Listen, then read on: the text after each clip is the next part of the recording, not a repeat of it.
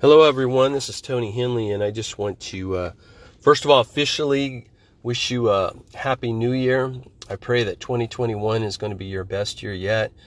You know, that um, some of you have dreams, you have visions, you have goals. I just encourage you, just every day, just plot away. Every day, just make effort towards whatever God has called you to do. Before long, you'll see the fruit of that effort. So today, we want to start our, our podcast. We want to talk about um, fear not. Fear not is uh, an important thing um, in the lives of believers, and we need to understand that in, especially in the times we live on, there's a lot of fear. Isaiah 41:10 says this, "Fear not, for I am with you. Be not dismayed, for I am your God. I will strengthen you. Yes, I will help you. I will uphold you with my righteous right hand." And that's found in Isaiah 41:10. You know, when I look at the scriptures, I just love how the Word of God directs us as readers to fear not. The message paraphrase says this in Isaiah 41:10. It says, "Don't panic. I'm with you. There's no need to fear, for I am your God. I will give you strength. I'll help you. I'll uphold you steady. I'll keep a firm grip on you." You know, panic is a byproduct of fear. It causes one to lose focus and miss what God wants to do in one's life. Fear, we know, is the opposite of faith. Either we focus on our faith in God or we focus on what we fear. Someone said this years ago, I always thought it was comical. He said, you know, fear stands for forgetting everything and running, you know, which is the opposite of faith. Faith says this stand therefore. Don't panic. Don't run. Instead, stand. Alexander Maclaren said this faith, which is trust, and fear are polar opposites. They're opposite poles. If a man has the one, he can scarcely have the other in vigorous operation. He that has his trust set upon God does not need to dread anything except the weakening or the paralyzing of that trust. You know, I, I, again, and we'll, we'll give a lot of scriptures to back up whatever we're teaching today. But you know, the scripture says this why, why are we not to fear? And I love the passage we read in Isaiah because it says this God says this, For I am with you, for I am your God. I will strengthen you, I will help you. I will uphold you with my righteous right hand. So, what I want to do today is I want to break that down and unpack that. You know, the first one says this I am with you. God's saying that. You know, when I Googled this, the term I am with you in the scriptures, it came up 2,852 times. That's a lot of times that God says He's with us. For you and I, we need to we need to take this to heart for us today, knowing that God is with us. He never leaves us, he never forsakes us. Actually, today in the New Testament, God through the Holy Spirit lives inside us. Now think about this.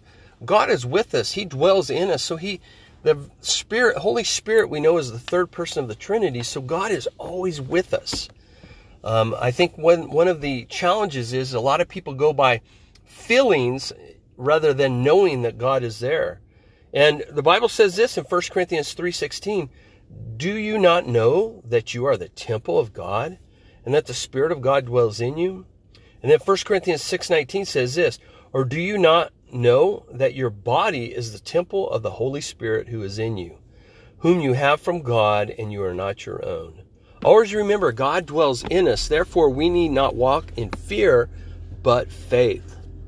The second part of the promise in this scripture in Isaiah, he says, Be not dismayed, for I am your God. Dismay means this consternation and distress. Typically, it is that is caused by something unexpected. In other words, when you're going through life and something comes along that um, is unexpected, it can cause distress. You know, a, a health issue, a financial issue, a relational issue. But the reality is, is we need to realize that, um, you know, God is with us. You know, things will come expect, unexpected. It says, you know, think about it. If, if He's your God and you know Him and His nature, you know, oftentimes I know this. I, I hear people ask, they, they will be in distress or something comes up in their lives and they begin to ask the question, you know, why are you doing this to me, God? And me as a chaplain, as a minister, I have to direct them to the scriptures in order to help them understand that God is not hurting them, the devil is. John 10:10 10, 10 says this, the thief the thief cometh not but for to steal to kill and destroy. I am come that they might have life and that they may have it more abundantly. You know, if something's being stolen, something or someone is killed or destroyed, it's the devil. If you're living in, you know, the life of abundance, then God is working in your life, which is his nature to bless and love his children. Make him your God today. You know, the third third area is he said, I will strengthen you and I will help you. You know, what a promise that God, the creator of the universe, will give us strength and help. Psalms 37 39 says this, But the salvation of the righteous is of the Lord. He is their strength in the time of trouble. Now think about it. The salvation of the righteous is of the Lord. He wants to save us from um, whatever's coming against us. You know, He's our strength in time of trouble. What a great promise. When you and I are in trouble and we don't know what to do, we know that God can give us strength during that time. You know, God gives us strength in difficult times. And when we know this, all our fears have to leave. As believers, we have to remind fear that God is our strength. And hear what I'm saying. As believers, we have to remind fear that God is our strength. Use your mouth to declare God's word, and fear leaves. Listen, I learned a long time ago that when, because here's how fear comes it comes in our mind.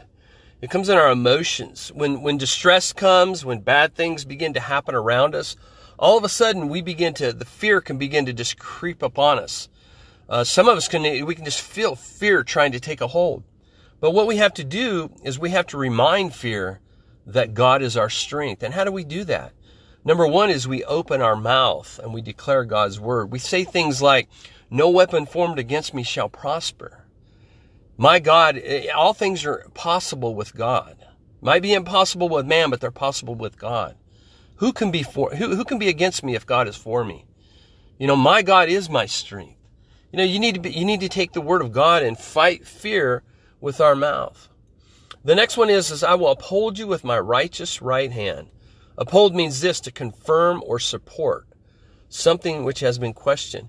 He will support us by holding us in his hand God will be the one that holds and gives us the support we need in difficult times. You know, sometimes when adversity comes, we begin to look around and we wonder where friends are or family are and and maybe you know what I found is we're the body of Christ so oftentimes when we're going through difficult times they're going through difficult times too. So what we have to do is we have to put our trust in God not man whether it's a financial difficulty, a, a physical difficulty, relational, we need to go to God with that situation and, and trust Him, knowing that He's going to hold us in, He's going to uphold us with His righteous right hand. God wants to, uh, He wants to strengthen us. You know, according to online Bible dictionary, the right hand of God symbolizes, I love this definition. The right hand of God symbolizes strength. He'll, he'll give us the strength authority, power, blessing, sovereignty, and rulership. When God promises to uphold us with his right hand, he is promising his authority, his power, his sovereignty, blessing, and rulership. Nothing can stand against God's outstretched hand towards his people.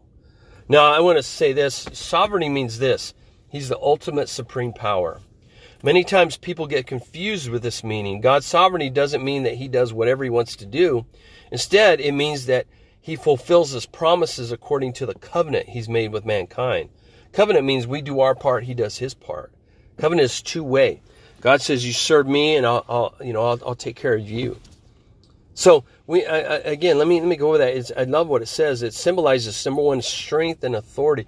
You know, God has given us authority here on earth. He's given us authority over fear. There might be a mountain in our way, but He's given us authority over that mountain. Now we need to understand we need to talk to the mountain, not to God about the mountain. I'm not saying you don't ask and you don't pray and you don't seek and you don't knock. What I'm saying though is the scripture says that we're to speak to the mountain, it can be removed. And how do we speak to that? We speak to it one with authority. We speak to it through the Word of God. We take God's promises and we begin to speak to that mountain. You know, fear, you have no place. God has not given me a spirit of fear, but of power, love, and a sound mind. Now think about that. When the spirit of fear, because the fear is a spirit, and that spirit tries to overtake you, You need to speak to that mountain. You need to speak to that fear. No, God has not given me a spirit of fear, but He's given me power, love, and a sound mind. Now think about it. power to overcome. He's given us love. Love, love is the, He puts. That's what um, holds the faith together and puts it in action. And then sound mind. You know, when you're in fear, your mind is being attacked. So I want to I want to conclude with a couple questions, some questions for you. I want to ask you this: that um, are, are you in fear or are you in faith today? Now, listen. If you're always listening to the news, you're not going to be in faith. If you dwell on all the negativity in the world today, your faith is going to suffer from that. You know, what are you doing to build your faith, or what are you doing to feed your faith? You know, building our faith is is the Bible says faith cometh by hearing and hearing by the word of God. So we need to get into God's word daily. We need to confess it. We need to immerse ourselves in God's word and build our faith daily. Are you putting your trust in God or man? What promises are you standing on during difficult times? Always remember this God is for you, not against you. And I just pray again that this is a blessing to you. Uh, we'll be putting this um, out every week on Wednesdays.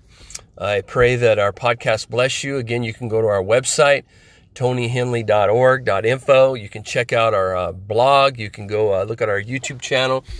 My son and I do a, a YouTube uh, um, video every week called Bible Stories with Seth and Dad. He and I uh, share Bible stories and lessons and how you and I can apply it to our lives. Um, again, Tony Hendley Ministries, a 501c3 you choose to donate, you can go to our um, PayPal on our on our page, and you can definitely uh, do that. Um, but and again, we just pray that um, this is a blessing to you, um, and thank you so much for listening. Until next time.